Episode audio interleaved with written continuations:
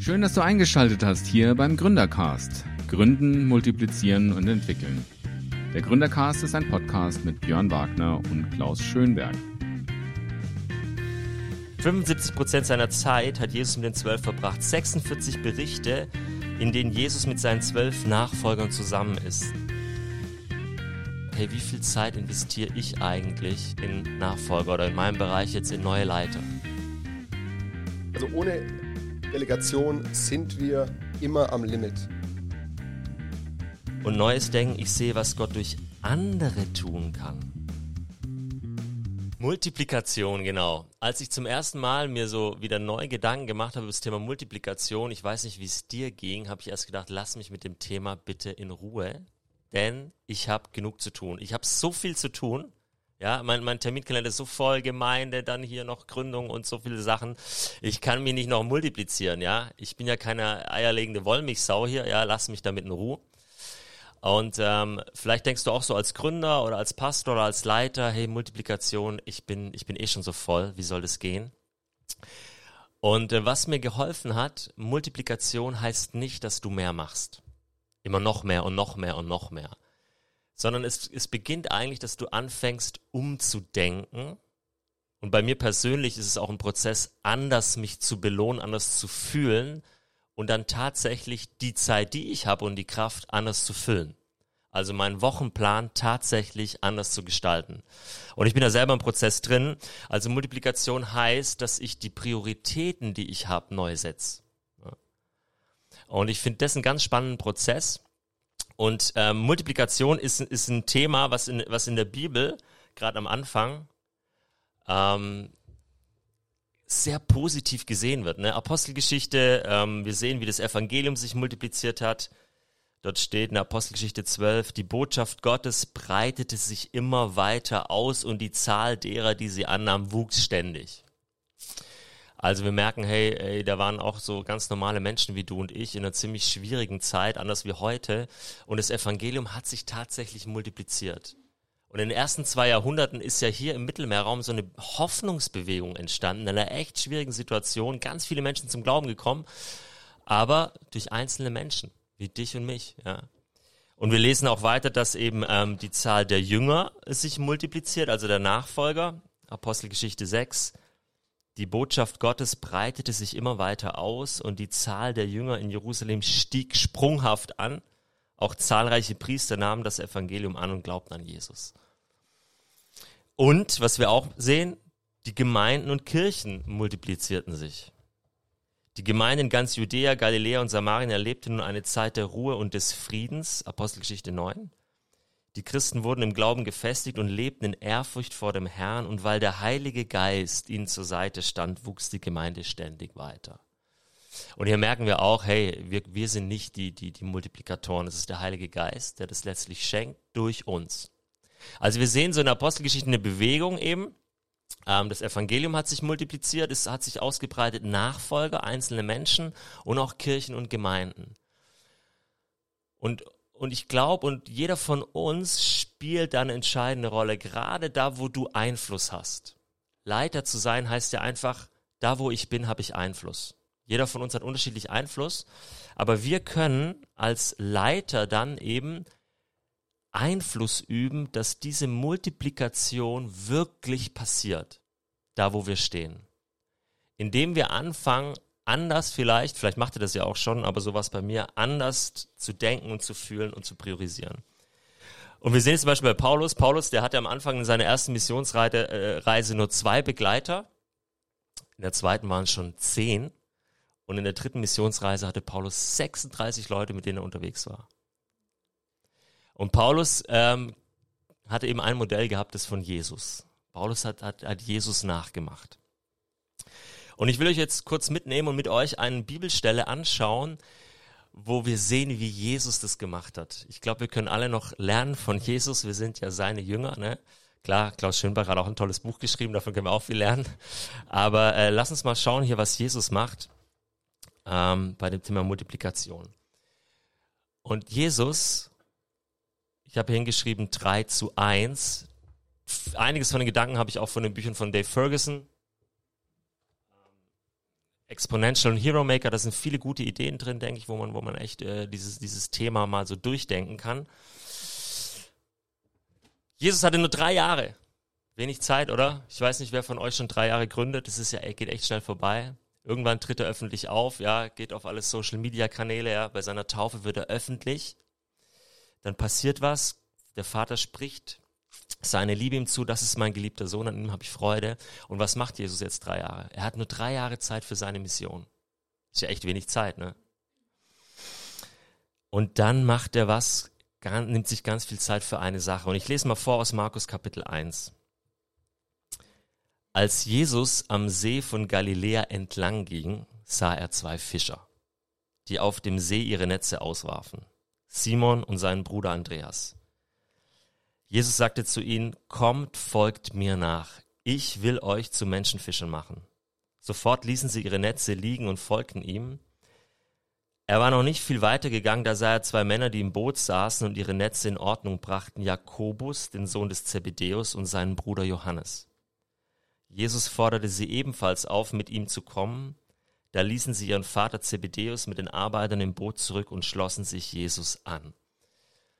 Was, was, was sehen wir jetzt hier, was Jesus macht? Jesus nimmt sich ganz viel Zeit, nach Leuten Ausschau zu halten. Er läuft am See entlang und sucht nach Menschen, wo er denkt, hey, die könnten doch jemanden sein, der, die, die mit mir unterwegs sind. Also die erste Frage, habe ich Zeit, nach Menschen Ausschau zu halten? Ich bin so busy, ich habe so viel zu tun, ich muss meine Agenda papapa runter machen. Und Jesus, ey, der nimmt sich Zeit. Und dann sieht er Menschen. Und er ruft sie und er sagt, hey, ich will euch zu Menschenfischern machen. Das heißt, auch toll, ne? Sie sind Fischer, Menschenfischer. Und ich will euch zu etwas machen. Ihr seid es noch nicht. Ich sehe in euch was. Was siehst du hier? Ich habe hier ein Ei in der Hand. Du siehst hier vielleicht nur ein Ei. Und was sieht Jesus? Er sieht schon den Vogel, ja? Genau, das haben wir gestern gelernt. Er sieht schon, was daraus entsteht. Und er sieht die zwei und sagt, hey, ich, ich sehe schon was in euch, ihr seht es noch gar nicht. Aber ich will euch mitnehmen auf den Weg, ja? Und, und er, er macht es dann. Ich meine, klar, Jesus hat schon so eine Jesus-Autorität. Er sagt es halt und die machen es dann. wäre cool, wenn es bei uns immer so wäre aber ich bin mit euch unterwegs und in den drei Jahren, und Dave Ferguson schreibt es in seinem Buch Hero Maker, dass drei Viertel der Evangelium Schwerpunkt haben auf die Ausbildung der Jünger. 75 Prozent seiner Zeit hat Jesus mit den Zwölf verbracht. 46 Berichte, in denen Jesus mit seinen zwölf Nachfolgern zusammen ist. 17 mit Großgruppen und 46 mit seinen Jüngern. Ungefähr 73 Prozent. Es sind ja ganz viele Theologen hier, stimmt es? Ich habe das nicht ganz so nachgeprüft, aber so kurz überflogen. Also die Quote ist hier 3 zu 1. Krass, 3 zu 1. Sehr viel Zeit. Also Jesus hat Zeit mit den Massen verbracht, er hat Kranke geheilt, ja, die, die großen Wunderheilungen und so weiter. Aber ganz viel Zeit und er hat nur drei Jahre Zeit. Und es hat mich schon auch so als Leiter und, und, und Pastor und auch ja, Unterstützer und Gründer gefragt, hey, wie viel Zeit investiere ich eigentlich in Nachfolger oder in meinem Bereich jetzt in neue Leiter? Na, und Paulus macht ja genau das. Und er sagt dann auch im zweiten Timotheusbrief, gib die Botschaft, die du von mir gehört hast und deren Wahrheit dir vor vielen Zeugen bestätigt wurde, an vertrauenswürdige Menschen weiter, die ebenfalls fähig sind, andere zu lernen. Also Multiplikation heißt nicht, dass du mehr machst, sondern heißt, dass du mal überlegst in diesem Verhältnis 3 zu 1. Ich weiß, eine sehr hohe Latte. Aber wie ist es bei mir? Wo muss ich umdenken? Ich habe mir mal so eine Tabelle mitgebracht, das habe ich auch teilweise aus diesem Buch mitgenommen. Hero Maker. Multiplikationsgedanke. Du denkst vielleicht und ich denke auch, der Dienst wird durch mich als Leiter ausgeführt. So denke ich. Aber das neue Denken heißt, ich denke, der Dienst wird durch Leiter oder durch Menschen ausgeführt, die sich multipliziert haben. Nicht durch mich, sondern durch andere. Und in der Bevollmächtigung, ich sehe, was Gott durch meine Leitung tun kann. Hey, ich sehe meine Begabungen, was kann er alles durch mich machen, meine Predigten, mein Management, meine Organisation, ja. Und neues Denken, ich sehe, was Gott durch andere tun kann. Und sage auch, was ich in ihnen sehe. Hey, ich sehe was in dir. Und ich würde gern dich mitnehmen darauf, auf diesen Weg. Und äh, Multiplikation von Jüngern. Ich gebe weiter, was ich gelernt habe, ja, so dass mehr Nachfolger dazukommen. Das ist ja auch wunderbar. Aber ich gebe weiter, was ich gelernt habe, ist dann das neue Denken, so dass sich Jünger multiplizieren. Also wie kann ich immer Menschen reinnehmen in dem, was ich tue, damit die dann auch wieder das machen können, damit die das lernen, damit sich das multipliziert. Er ist eine ganz andere Denke. Und ja, das kostet am Anfang auch viel mehr Zeit. Wenn du äh, Zeit nimmst, 3 zu 1, also ich habe keine Zeit. Jetzt soll ich auch noch äh, Menschen investieren. Das auszubilden und Menschen mit reinzunehmen, kostet viel mehr Zeit am Anfang. Aber es ist eine wunderbare Priori. Jesus hat so gemacht und letztlich auf dem langen Weg bringt es ganz viel. Es bringt Multiplikation. Ja, vielleicht ein Beispiel. Wir, wir haben jetzt ja auch einen Standort angefangen und dann wollen wir, äh, wir haben jetzt einen Standortpastor, klar, der, der auch mit predigen kann, aber wir merken, die Predigten werden mehr. Und immer haben wir Pastoren halt eigentlich meistens gepredigt und wir haben so begabte Leute bei uns. Die brauchen gar nicht viel Ausbildung. Und dann haben wir jetzt Einzelne angesprochen. Äh, eine junge, junge Dame, die hat Jura studiert bei uns, die ähm, hat gesagt, ja, hier kannst du mal predigen. Ja, ich weiß nicht, ob ich das kann. Die hat immer so Andachten gehalten für Frauen. Doch, du kannst es. Ich sehe in dir, dass du das kannst. Ja, okay, gut, wenn du das sagst. Und wir haben sie reingenommen, ähm, ein bisschen äh, mit ihr geübt und gecoacht und eine Predigt gehalten, die ist so gut gewesen für Frauen. Und jetzt, ähm, ähm, also dann haben wir es, was für alle, ja, ja, auch nicht nur für Frauen, sorry. Aber ich sag mal so, das hat trotzdem Frauen noch mal viel mehr angesprochen, wenn ich was gesagt habe. Das wollte ich damit sagen. Und, äh, und jetzt ist aber der Gedanke ja schön, also da ist jemand da, der das machen kann, der kann auch woanders predigen, aber jetzt ist so der nächste Gedanke, okay, wie können wir begabte Leute mit reinnehmen in, in, in, in eine kleine Ausbildung, Schulung, so dass diese Frau und andere auch wieder andere anleiten können. Ne? Das wäre dieser Multiplikationsgedanke. Das heißt aber, da muss ich schon anders denken, wie ich die Leute mit reinnehme. Genau, also mal so weit einfach und das ähm, äh, hat angefangen bei mir sich auch ja was zu verändern und ähm, was ganz wichtig ist, du musst natürlich dann deine Prios echt neu setzen und du musst auch neu denken. Wenn du bisher gedacht hast, ich, ich spiele super gern Fußball, hey Tore schießen macht voll Spaß, ja. Warum soll ich jetzt vom Spielfeld runtergehen und, und Trainer werden? Macht doch nicht so viel Spaß. Und das ist so mein Problem im Alltag. Ich schieß gern Tore. Und das ist ja auch meine Belohnung von meinem Handeln. Und wenn ich jetzt aber was anders mache, dann brauche ich für mich auch wieder eine Belohnung in meinem Alltag, sagen, hey, aber wenn andere die Tore schießen, ist es sogar noch viel besser. Und ich merke oft, das ist dieses Umfühlen im Alltag. Jeder von uns hat in seinem Alltag seine Belohnung, warum er was macht, was er macht.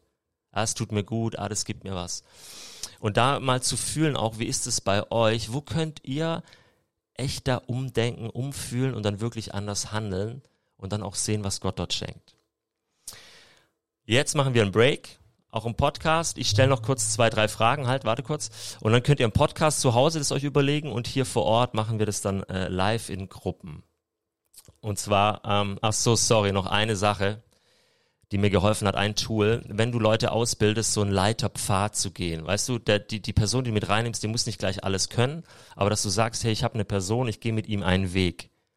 Er ist mein Azubi, dann übergebe ich ihm Aufgaben, ich sehe schon, was er kann, also gerade bei der Leiterausbildung, und dann wächst er dort in der Praxis rein, in der Gemeindearbeit. Das hat mir auch ähm, sehr geholfen. So, jetzt die Fragen. Die neue Frage lautet also für dich und für mich, wie viele Leiter bildest du aus? Ja, nicht, nicht so sehr, was, was machst du alles sonst so, sondern hey, wie viele Leiter bilde ich aus? Wie viele Leiter bilden wir eigentlich als Kirche aus? Oder wie viele Leute würde ich gerne in fünf Jahren ausgebildet haben, persönlich und auch als Leiter? Das ist die erste, erste Frage, wo wir uns gleich Zeit nehmen in Gruppen. Und die zweite ist, also wie ist es bei mir persönlich gerade? Nehmt euch mal Zeit. Wie ist es bei mir? Bilde ich gerade aus? Bildet meine Gemeindeleiter äh, aus? Und die zweite Frage, wo siehst du gerade Menschen? Nimm dir doch jetzt mal Zeit, wie Jesus, in deinen Gedanken über den See zu gehen und sagen, hey, wo sehe ich Menschen? Und schreib die auf. Ich sehe was in denen. Ich sehe was. Die sind zwar noch nicht da, aber ich, das könnten noch Menschen sein. Und dann schreib die auf und betet auch für die.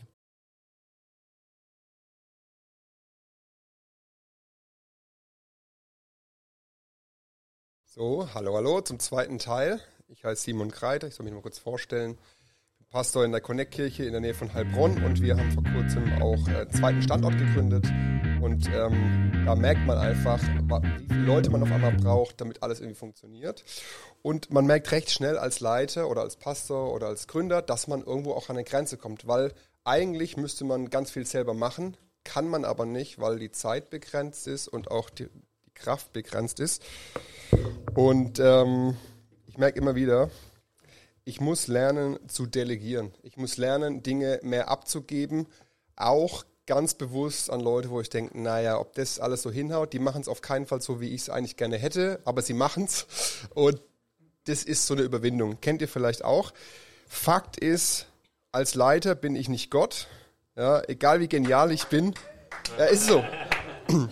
egal wie genial ich bin, ich bin immer auf meine eigene Wirksamkeit begrenzt. Das bedeutet, ich muss mich ganz bewusst dazu entscheiden, Dinge abzugeben und zu delegieren. Das ist für mich ein riesen Learning-Feld und deshalb will ich mit euch mal ein bisschen darüber reden, wie Delegation gelingt.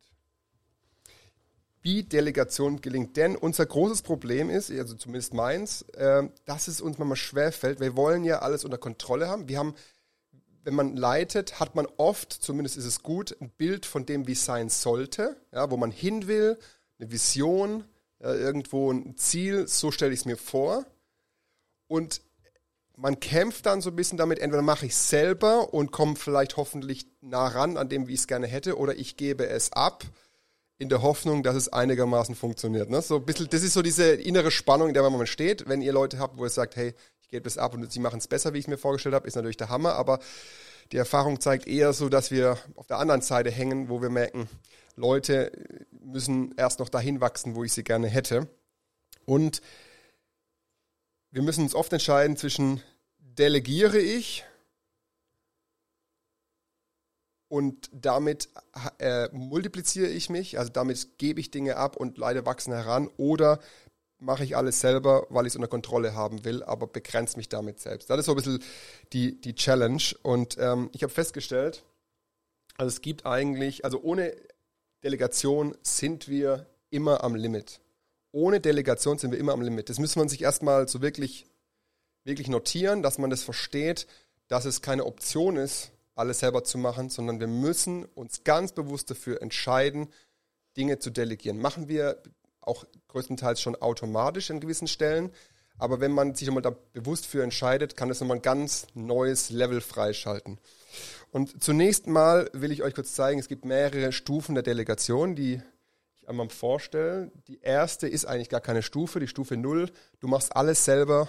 Es gibt praktisch keine Delegation. Ja, das ist eigentlich, das ist eigentlich gar keine Stufe, das ist eigentlich das Schlechteste, was man machen kann. So, Stufe 1 der Delegation wäre Delegation von Aufgaben. Also ich sage Leuten genau, was sie zu tun haben und sie sollen es genauso machen, wie ich es vorgebe. Also geh dahin, hol das, komm zurück, mach das. Ja, das ist Delegation von Aufgaben. So, das ist, das ist gut, aber noch besser ist, wenn ich Verantwortung delegiere. Also wenn ich ein Ziel vorgebe, aber nicht den Weg dorthin, den überlasse ich den Leuten selbst. Ja, dann ver dann delegiere ich Verantwortung. Ich sage, du bist verantwortlich, dass es am Ende funktioniert, aber wie du es machst, deine Entscheidung. Das ist noch besser. Und daraus entstehen dann in der Regel, wenn Leute eigene Verantwortung haben für einen Bereich und da auch selbst gestalten dürfen, fangen die auch an, anders zu denken. In der Regel mehr wie du, ja, weil, weil du willst ja, dass die Leute in Verantwortung leben und andere wieder befähigen. Das ist das, was du willst. Und wenn du anderen diese Verantwortung gibst, den Raum, fangen sie langsam auch an, das, was du schon siehst oder so wie du schon denkst, zu übernehmen. Und damit kommt die dritte Stufe, du multiplizierst dich selbst. Ja? Also das ist natürlich das Genialste, wenn du als Leiter andere Leiter so gefördert hast, dass sie im Grunde die Aufgaben so ausführen oder so leben, dass sie andere wieder befähigen, so wie du es selber auch gemacht hättest, dann ist es so eine Multiplikation und dann ist es halt Bombe. Also bei Jesus sehen wir das ja auch. Jesus hat in zwölf Jünger investiert und am Ende waren diese zwölf Jünger so, dass sie sich auf den kompletten Kontinenten verteilt haben, ja, und wiederum in andere investiert und mal gegründet. Also diese Ministry ist dann potenziell gewachsen, exponentiell. Und darum geht es. Und wenn man das mal so sieht, dann merkt man, okay, es ist wichtig, dass wir da das im Hinterkopf behalten, weil dementsprechend arbeiten wir auch. wir alle, behaupte ich mal, delegieren schon Aufgaben. Aber ich merke, ich muss mich ganz bewusst immer wieder dafür entscheiden, zu sagen, ich delegiere Verantwortung. Denn es gibt einen Satz von Greg Crochelle, der mich da sehr inspiriert hat. Äh, der meinte nämlich, ich sage es einmal kurz auf Englisch und dann auf Deutsch, when you de delegate tasks, you create follower. When you delegate authority, you create leaders. Also wenn man nur Aufgaben delegiert, dann hast du Leute, die machen es halt, wie du es willst. Und es sind Follower oder Leute, die dir einfach folgen, deinem Wort folgen. Aber wenn du Autorität oder Verantwortung delegierst, dann kreierst du oder erschaffst du Leiter. Ja, und wenn man das mal verstanden hat, ähm, dass Delegation von Verantwortung eigentlich das Beste ist, dann hilft es einem, mit Leuten zu arbeiten, weil man bewusster Verantwortung abgeben kann. Ich mache mal ganz kurz noch ein Beispiel, das ich wie das Ganze nochmal veranschaulicht. Also stellen wir uns einen Arzt vor, der hat eine Praxis. Ja? Und wenn er alles alleine macht, dann sitzt er an der Theke, empfängt die Patienten, sagt, ich habe tatsächlich bei uns im Nachbarort gibt es so einen. Total wirr, ich musste da einmal hin. Ähm, man kommt dann rein, steht da wirklich dann direkt in so einem Tresen, dann steht der Arzt dahinter, sagt, gehen Sie bitte ins Wartezimmer. Und nach zwei Minuten sagt er, Sie können schon mal ins Zimmer 1, gibt nur ein Zimmer, aber ist egal, ins Zimmer 1 und dann läuft er hinten rum und kommt dann als Arzt wieder ins, äh, in, in, ins, in das Patientenzimmer rein und der macht alles selber. Das kann man machen, aber ist natürlich, also der hat keine hohe Durchlaufquote und da hast du, also es macht eigentlich keinen Spaß, weil du bis du einen Termin kriegst. Die kriegst du sowieso nur, wenn gerade kein Patient da ist, weil sonst sitzt er nicht am Tresen, aber ihr merkt schon, das ist schon begrenzt. Also eigentlich würdest du als Arzt dann relativ schnell ein, zwei Arzthelferinnen oder Helfer einstellen, die dir dabei helfen, die die Patienten empfangen, die schon mal vorbereiten, eine Anamnese machen, die Leute ins Wartezimmer geleiten und dann, dass du wirklich eine hohe Durchlaufzahl, der Arzt kann dann wirklich im Ärztezimmer sitzen oder in diesem in diesem Behandlungszimmer sitzen und wirklich ein Patient nach dem nächsten äh, untersuchen. Und schon hat er deutlich mehr, äh, mehr geschafft. Aber er hat noch, noch nicht sich selbst multipliziert. Die Arzthelfer und Helferinnen, die können nicht seine Aufgabe lehnen, die können Arbeit abnehmen, aber sie können ihn nicht äh, ersetzen. Und Multiplikation würde jetzt bedeuten, er, er, er lernt noch mehr Ärzte an, die letzten Endes auch ihm helfen, die Leute zu behandeln. Ja? Also das ist also dieses Multiplikationsprinzip. Und dann merken wir recht schnell, es gibt halt Arztpraxen, so wie die, von der ich gerade erzählt habe. Ja, das, da ist, es, da ist der, der Output oder die Leute, die untersucht werden können, sehr begrenzt. Es gibt Arztpraxen mit mehreren Gemeinschaftspraxisen. Also Gemeinschaftspraxis ist ja jetzt ein gängiges Modell. Das ist ein ganz anderer Durchlauf, das ist eine ganz andere, da kriegst du viel schneller einen Termin. Da ist es, wenn der einer im Urlaub ist, kriegst du trotzdem einen anderen Arzt, der, der, der dir hilft. Ähm, das ist äh, viel, viel besser. Also Multiplikation, Multiplikation heißt im Kern immer, mich selbst zu multiplizieren. Ähm, und es gibt auch eine Sache, die wir oft denken, aber die, die uns nicht hilft. Und zwar, wenn wir woanders hinschauen, in andere Kirchen denken wir oft, oh, der ist ein toller Leiter oder der, der hat so coole Leute oder, also wir sehen recht schnell, wo Leiter woanders guten Job machen und man guckt dann so in seine eigenen Gemeindegründung und denkt so, ja, aber mir fehlen halt die Leute. Ne? Und ich glaube, dass das, das ist natürlich, dass wir sowas denken, aber dass es eigentlich falsch ist, weil, weil kein Leiter vom Himmel fällt, sondern jeder Leiter wurde irgendwo mal irgendwie ausgebildet, gefördert und man findet nicht einfach gute Leiter. Also die Wahrscheinlichkeit, dass irgendwann einer in eure Gemeinde kommt, in euer Gründungsprojekt und sagt, ich habe es richtig, also würde er vielleicht nicht so sagen, aber einer, der es richtig drauf hat, dem du direkt Verantwortung geben kannst, der alles richtig gut macht und er sagt, ey, ich habe sonst nichts, ich kann mich 100% geben, die ist relativ niedrig, die Wahrscheinlichkeit. Ähm, wir müssen lernen, folgenden Gedanken zu verstehen, nämlich you don't find great leaders, you build them. Also du findest nicht einfach gute Leute. Äh, mag Ausnahmen geben, dass einer kommt und sagt, hey, use me, I'm your, your guy. Also, aber tatsächlich ist es eher so, dass wir lernen müssen, unsere Leute zu nehmen und sagen, ich investiere in die, ich gebe euch Verantwortung, ich delegiere euch, ich fördere euch, damit ihr zu guten Leitern werdet. Ja, das ist auch sowas, wo man lernen muss, umzudenken. Okay, jetzt konkret die Frage eigentlich, ähm, wie entwickle ich Leiter? Ähm, auch ein Satz, der mir geholfen hat, ist, die Stärke von dir als Leiter ist nicht, was du alles kontrollierst, sondern die Stärke von dir als Leiter ist, wen du bevollmächtigst. Ja, also tatsächlich ist es äh, wichtig, dass wir nicht uns selbst so als der sehen, an dem alles hängt. Das ist manchmal so, ja, aber dass wir mehr versuchen, den Blick dahin zu gehen, wen können wir so unterstützen, dass er zum Leiter wird in, der, in einer Kirche. Äh, Dave Ferguson sagt immer vom Hero zum Hero Maker, also dass unser Ziel sein muss als Leiter, nicht eben alles zu leiten, sondern unser Ziel sein muss, dass wir anderen dabei helfen, alles zu leiten. Ähm, das ist manchmal eine Herausforderung, ja, weil man ähm, im Unternehmen ist es so, dass ich versuche, die Kompetenz, Kompetenz bei mir zu halten. Ja, ein Chef, der der kompetenteste in der ganzen Unternehmen ist, den ersetzt man nicht. Ja, weil wenn der weg ist, hat man ein Problem. Also ein Chef oder, oder, oder jemand in einem Unternehmen versuchst du die Kompetenz bei dir zu halten, anderen weniger zu erklären, weil dann alle zu dir kommen müssen. Das macht dich wichtiger und du wirst weniger gefeuert und eher promoted, eher, eher gefördert und vielleicht eher kriegst eine Halserhöhung. Ja? Also im Unternehmen ist es Ziel von vielen Leuten eigentlich, alle Kompetenz bei einem selber zu behalten. In der Kirche wäre idealerweise, dass wir es umdrehen. Das ist aber manchmal gegen unsere Natur, weil uns diese Kompetenz natürlich auch gut tut. Die macht uns wichtig, die fühlt sich schön an. Wenn die Leute kommen und sagen, wir brauchen dich, Pastor oder Leiter oder ne, wir müssen, kannst du uns da helfen? Das tut natürlich gut. Aber was viel, viel besser wäre, wäre, wenn wir, wenn wir ständig daran arbeiten, dass es uns gar nicht braucht. Wenn die Leute in meinem Team das auch ohne mich hinkriegen, wenn ihr auch mal einen Tag, Sonntag, heute Morgen, fehlen könnt und daheim läuft's Bombe, ihr werdet gar nicht vermisst. Da fühlt man sich so ein bisschen, ja, aber braucht es mich denn nicht? Fragezeichen. Aber da muss man echt lernen, auch so einen Schritt zurück zu machen und zu sagen, nee, wenn ich das erreicht habe, dann mache ich was richtig, weil ich Leute befähige, den Job zu tun, wo ich denke, den Bräu, da bräuchte es mich vielleicht. Wenn die es schaffen ohne mich, dann mache ich etwas richtig. Das ist echt so was, wo man umdenken muss und wo man auch entgegen, ja. Also Arbeit daran, euch selber überflüssig zu machen. Das klingt ein bisschen paradox und ist entgegen dem, was man zur Unternehmenskultur kennt, aber es ist eigentlich das Richtige. Und es drückt auch dieser Satz aus.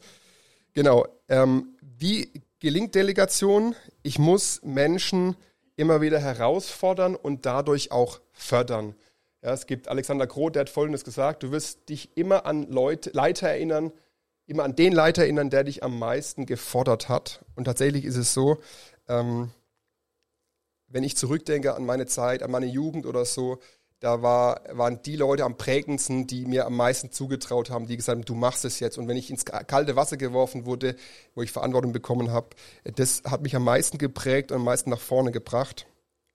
Ähm, und genau, deshalb will, ist es auch so mein persönliches Credo, dass ich sage, ich will, ich will Menschen wirklich ausbilden. Ich möchte als Leiter ähm, wirklich Persönlichkeiten entwickeln, sodass sie dass sie über sich und über mich hinauswachsen. Ja, das fasst es zusammen, was ich gerade auch erklärt habe. Sich selbst überflüssig zu machen, sich selbst, äh, also anderen die Kompetenz zu geben. Ich will Persönlichkeiten entwickeln, sodass sie über sich und über mich hinauswachsen. Und ähm, mit ein ganz zentraler äh, Schlüsselgedanke dabei ist, dass man wirklich den Götzen der Kontrolle zerbricht. Ja, das, was ich eingangs so angedeutet habe, dass man immer so in der Spannung steht als Leiter. Habe ich alles unter Kontrolle, alles in der Übersicht oder gebe ich Verantwortung ab mit dem Risiko, dass ich halt auch nicht so genau weiß, wie es nachher wird. Ja? Man kann versuchen, das Risiko in Schach zu halten, aber ich kann nicht beides haben. Entweder Kontrolle oder Wachstum. Also äh, Greg Rochelle sagt auch, you can have control or you can have growth, but you can't have it both. Also du kannst entweder hast du alles unter Kontrolle, aber dann ist es eben auch begrenzt, oder wenn du wachsen willst, musst du Dinge abgeben, aber dann gleitet es dir vielleicht hier und da auch aus der Hand. Du musst vertrauen, dass die Leute mit deiner Ansage und was du ihnen bisher auf den Weg gegeben hast, jetzt losziehen können und es auch machen. Aber man muss das ganz bewusst abgeben, sonst ist man selbst der limitierende Faktor in der Kirche. Wir müssen wirklich an unsere Control-Freak-Hände wegzunehmen. Und der Schlüssel auch zu jeder Organisation ist einfach, dass man richtige Leute entdeckt und wenn wir sie entdeckt haben, dass man sie dann entwickelt und bevollmächtigt. Ähm, das ist mega, mega wichtig. Ähm und tatsächlich ist es auch so, dass ähm, die meisten Menschen sich auf Dauer so verhalten wie so ein Spiegelbild unserer Erwartungen. Also wenn ich von Leuten nichts erwarte, dann werden die Leute sich daran gewöhnen und sagen, ja, warum soll ich mich anstrengen? Von mir wird auch nichts erwartet. Aber wenn ich Menschen sage, dass ich ihnen was zutraue, dass ich glaube, dass sie das schaffen, auch wenn sie es selber vielleicht noch gar nicht sehen können, dann steigt die Chance, dass sie tatsächlich auch dementsprechend leben und das erreichen. Ja, also äh, ich finde, ein Satz von Goethe hat mich da auch sehr geprägt. Der sagt, wenn wir Menschen behandeln, wie sie sind, dann machen wir sie schlechter. Wenn wir, wenn wir sie dagegen behandeln, als wären sie bereits so, wie, wir, wie sie sein sollten, dann bringen wir sie dorthin, wohin sie zu bringen sind. Ich sage das nochmal kurz. Wenn wir Menschen behandeln, wie sie sind, machen wir sie schlechter. Wenn wir sie dagegen behandeln, als wären sie bereits so, wie sie sein sollten, dann bringen wir sie dahin, wo sie, wohin sie zu bringen sind. Ich fand, das hat ähm, ist auch eigentlich ein guter Satz, dass ich wirklich, weil für mich das bedeutet pushen, pushen, pushen, stärken, stärken, stärken, wirklich Leute einfach immer. Und manchmal ist es ja auch so, ne, dass man eigentlich jemandem sagt, pass auf, hier, du machst den Dienst, ich habe dir eigentlich erklärt, ich habe dich eingelernt und so weiter und jetzt mach mal am Sonntag und es geht so viel schief und man denkt so, ach du meine Güte, ja. Und der erste Impuls ist dann erstmal zu sagen, also da musst du wirklich drauf achten und das, das also du kannst da eigentlich nicht schlafen, das hier oder was auch immer, ne? So dass man, aber dass man da wirklich manchmal erstmal Dinge runterschluckt und sagt, hey, ist so gut, dass du es gemacht hast. Ich weiß, es war nicht alles, die Leute wissen oft selber, dass sie haben ihre eigenen Ansprüche und wissen oft selbst, und das war jetzt nicht so gut. Aber dass sie sich wirklich ähm, wissen, ich stehe 100% hinter ihnen. Also, dass man Fehler machen darf und dieses Pushen, Pushen, Pushen, Stärken, Stärken, Stärken, ist was, wo ich, wo ich mir echt so auf die Fahne geschrieben habe und gesagt, ich, ich, ich übertreibe es quasi, ja, dass die Leute wirklich wissen, ich kann, ich kann viel falsch machen und trotzdem der Typ steht hinter mir. Der Leiter, der pusht mich. Also es gibt eine ganz andere Freiheit und Freiraum, auch wirklich sich auszuprobieren und zu entdecken. Und ich, ich erlebe es, die Leute haben eigentlich den eigenen Anspruch, das gut zu machen. Ja, also ähm, die brauchen gar nicht, dass ich ihnen sage, was alles schief lief, das wissen die selber. Ähm, aber sie brauchen jemanden, der sie ermutigt, trotzdem, dass nicht alles so war, wie man es gerne hätte, sagt, egal, weiter geht's. Genau. Äh, die Frage, also einmal so ein, ein Aspekt, den, den ich noch interessant fand, jetzt wieder zum, zum Thema Multiplikation, so die, den Rahmen zu schließen. Äh, tatsächlich ist so, wenn wir Menschen helfen, jede Woche ein Prozent über sich hinaus zu wachsen, das ist nicht wirklich viel, da haben, sie, haben sich Menschen in einem Jahr und vier Monaten ihre Kompetenz komplett verdoppelt. Ja, es ist so mathematische Statistik, ja, ist nicht jedem sein Zugang, aber wenn man es in anderen Worten, wenn man ein kleines, was regelmäßig eine Kleinigkeit investiert, kann man Leuten long-term in einem Jahr, in zwei Jahren unfassbar dabei helfen zu wachsen. So, konkrete Frage jetzt, wie, wie geht es eigentlich Delegation? Das habe ich euch erst versucht zu erklären, warum das wichtig ist. Jetzt ist die Frage, ja, wie kann das denn aussehen? Äh, was ich merke, was ganz gut ist, ist professionelles und regelmäßiges Feedback. Also das Erste, was ich immer meinen Leuten sage, ist, die Währung, mit der wir unsere ehrenamtlichen Helfer bezahlen, ist Wertschätzung. Ja, das ist äh, Wertschätzung, Anerkennung und wir müssen gut bezahlen. Ja, das ist sau wichtig. Ja, das bedeutet bei uns zum Beispiel, dass wir uns immer wieder überlegen, auch wie können wir, wie können die Wertschätzung ausdrücken. Das kann manchmal einfach nur ein Dankeschön sein, ja, dass man oder auch von der Bühne mal so, hey, danke für das Team oder was wir geleistet haben, dass man das mal hervorhebt. Auch Kindergottesdienst ist sowas, die sind meistens so ein bisschen versteckt, finden Gottesdienst gar nicht äh, irgendwo Anklang beziehungsweise sind nicht präsent, so visuell, dass man sagt, hey, und nochmal danke an das Mitarbeiterteam, lasst uns mal Applaus geben, bevor die dann losziehen zum Beispiel oder so. Also man wirklich auch Wertschätzung ausdrückt oder dass man auch kleine Geschenke macht. Ja, einfach irgendwas, gibt es meistens irgendeiner, der, der, der da Lust hat, irgendwie zehn Geschenke zu packen mit einer Schleife drum, wo man einfach sagen kann, so, und jetzt, wir treffen uns, das Leitertreffen, die Leute kommen und, und auf einmal kriegt jeder was in die Hand, kostet drei Euro, aber der Unterschied, den es macht, ist un, un, unfassbar groß. Wir haben uns auch als Gemeinde entschieden, ein gewisses Budget einfach freizuschaufeln für Mitarbeiterwertschätzung. Das heißt, äh, jedes Team darf auch mal sagen, komm, jetzt, wenn wir uns treffen, wir würden 50 Euro auf den Kopf hauen, um Essen für Essen auszugeben oder so. Oder was auch immer. Ja, dass die Leute einfach auch, dass man auch, ja, dass, dass man da einfach auch Wertschätzung ausdrückt. Dann, also das Wertschätzung, das zweite ist also Feedback, ja, Leute wachsen, bei kritischen Themen, wenn man ihnen aufzeigt, wo sie noch besser werden können. Ja, also, dass man wirklich auch irgendwie, wir haben uns mal irgendwas aufgeschrieben, was ist uns wichtig, so ein bisschen äh, so ein Feedbackbogen, so ein paar ganz einfache Themen, ja, wo man einfach sagt, hey, ich, ich, ich gebe dir nicht nur irgendwie so ein Bauchgefühl weiter, sondern guck mal, was sind unsere Ziele, wo wollen wir hin und dass wir so ein bisschen auch ein Feedback gibt, wo man konstruktiv lernen kann. Das haben wir einfach gemerkt, äh, ist wichtig und dass man es auch selbst einholt. Also ich habe gemerkt, ich bin ganz schnell dabei, anderen Feedback zu geben, aber mich feedbackt eigentlich keiner. und dann auch das einzuholen und mich auch mir überlegt, wie kann ich in so einer Leiterrunde, wie können die vielleicht auch anonym, je nachdem, mal sagen, was, was, was ich gut mache oder so, dass das so eine Feedback-Kultur auch normal ist, ja, weil das müssen wir auch lernen. Als Deutsche sind wir schnell dabei, also so meckern und so, das, das fällt Leuten manchmal auch einfach, aber dass man dieses Konstruktive zu sagen, hey, das hast du gut gemacht, aber hier äh, ist mir aufgefallen, das und das äh, äh, war nicht so, aber vielleicht, guck mal, wenn man es so macht, kann man es besser machen. Also, dass man das auch, dass da Raum gibt, es auch zu sagen. Genau, Feedback-Kultur ist wichtig. Dann das nächste, ähm, was dabei hilft, ist übertrage Verantwortung. Ich meine, das ähm, habe ich ja gerade schon deutlich gemacht, dass wir ganz gezielt Menschen Verantwortung geben, auch mit dem Risiko, nicht genau zu wissen, wie es wird. Aber ich sage so, dein Job ist es, jetzt Leute zu begrüßen. Überlegt, das Ziel ist, dass die Leute, die neu kommen, sich willkommen fühlen. Wie du das machst, überlasse ich dir und deinem Team. Trefft euch mal, macht Brainstorming, überlegt euch, wollen wir denn irgendwie ein Begrüßungsgeschenk in die Hand drücken? Wollen wir irgendwas, einen Aufsteller hinmachen? Wollen wir gleich einen Kaffee in die Hand drücken? Wie, wie könnte man denn das gestalten, dass die Leute sich wohlfühlen? Mit welcher Idee auch kommt, keine Ahnung, macht einfach und dann muss man es auch zulassen. Nachher machen, also die vielleicht äh, überlegen sich irgendwas, wo du denkst so, naja, aber da kann man auch im Gespräch mit dann bleiben, aber dass man Leute wirklich erstmal losschickt. Ähm, und Menschen lieben es auch, wenn man sie in die, aus der Komfortzone schubst, im Nachhinein. Das ist immer der Haken, ja, wenn man sagt, du machst jetzt mal, die sagen, ah, das kann ich gar nicht, will ich gar nicht, dann muss man sie erstmal überzeugen, jetzt mach mal und im Nachhinein kommen die fast immer und sagen, das war schon gut, dass du mich da äh, hingeschubst hast ins kalte Wasser oder so. Aber auch das ist was, wo ich immer überlege, okay, wo, wo wäre es eigentlich gut? Und wenn ich immer nur danach gehe, wie die Leute sich wohlfühlen, dann merke ich, ja, dann kommen wir nicht weiter. Ich muss schon sagen, ich glaube, du kannst es, mach jetzt mal, ich bin raus, ich kann am Sonntag dir nicht groß helfen, ich habe noch andere Themen oder so, was auch immer. Und dann machen die das einmal so ein bisschen mit Herzklopfen, aber dann merken sie, nee, es war eigentlich schon gut. Hätte mich sonst nie getraut. Okay, ich, ja, ich muss Zeit. Äh, ich habe nur noch äh, zwei Punkte, dann bin ich fertig. Gezielte Personalentwicklung. Ähm, also wirklich, äh, wirklich auch ganz konkret Listen durchzugehen, zu gucken, wer, wer, wer, wen kann ich fragen ich finde es manchmal ganz faszinierend, äh, wenn ich so allgemeine Aufrufe mache, da kommt oft niemand. Wenn ich aber denke, hier, der, der, die Person XY, die ist eigentlich dabei, macht aber eigentlich gar nichts. Ich treffe die mal auf einen Kaffee und spreche mal ganz konkret an, mal, wäre nicht dieser Bereich was für dich?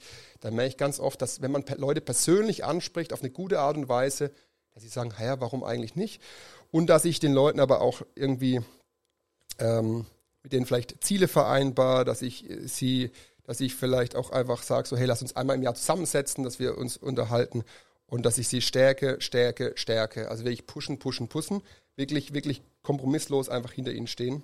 Was mir hilft beim Multiplizieren sind noch zwei Dinge. Einmal, ähm, dass ich nicht alles tun kann als Leiter, ist manchmal nicht unbedingt nur ein Nachteil, sondern wenn ich nicht alles selber machen kann, bin ich gezwungen, andere da reinzuschieben und ist manchmal besser, weil dann Leute vielleicht eine Chance kriegen, die so nie dazu gekommen wären. Es ist oftmals besser, wenn man selber nicht viel kann als Leiter, weil man dann andere braucht. Ja, es ist tatsächlich, es klingt paradox, aber wenn man selber fast alles irgendwie kann, ist man eher in der Gefahr, alles selber irgendwie zu machen. Und Andy Stanley sagt, doing only what no one else can do. Konzentriere dich auf das, was sonst keiner kann und alles andere versuch abzugeben.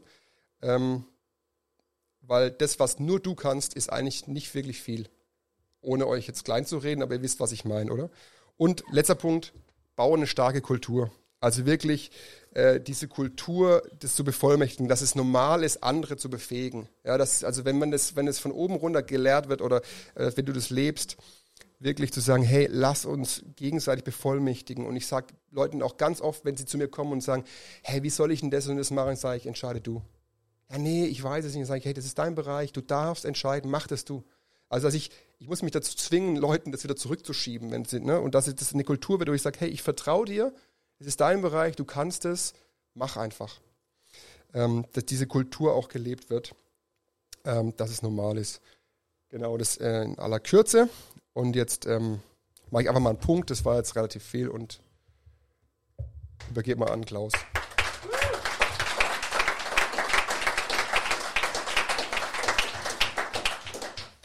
Und das war der Gründercast mit Ruven Höhnes und Simon Kreiter. Das war der Gründercast. Wenn dir diese Folge gefallen hat, dann teile sie doch über den Social Media Kanal deiner Wahl und gib uns einen Like. Dankeschön dafür. Genau.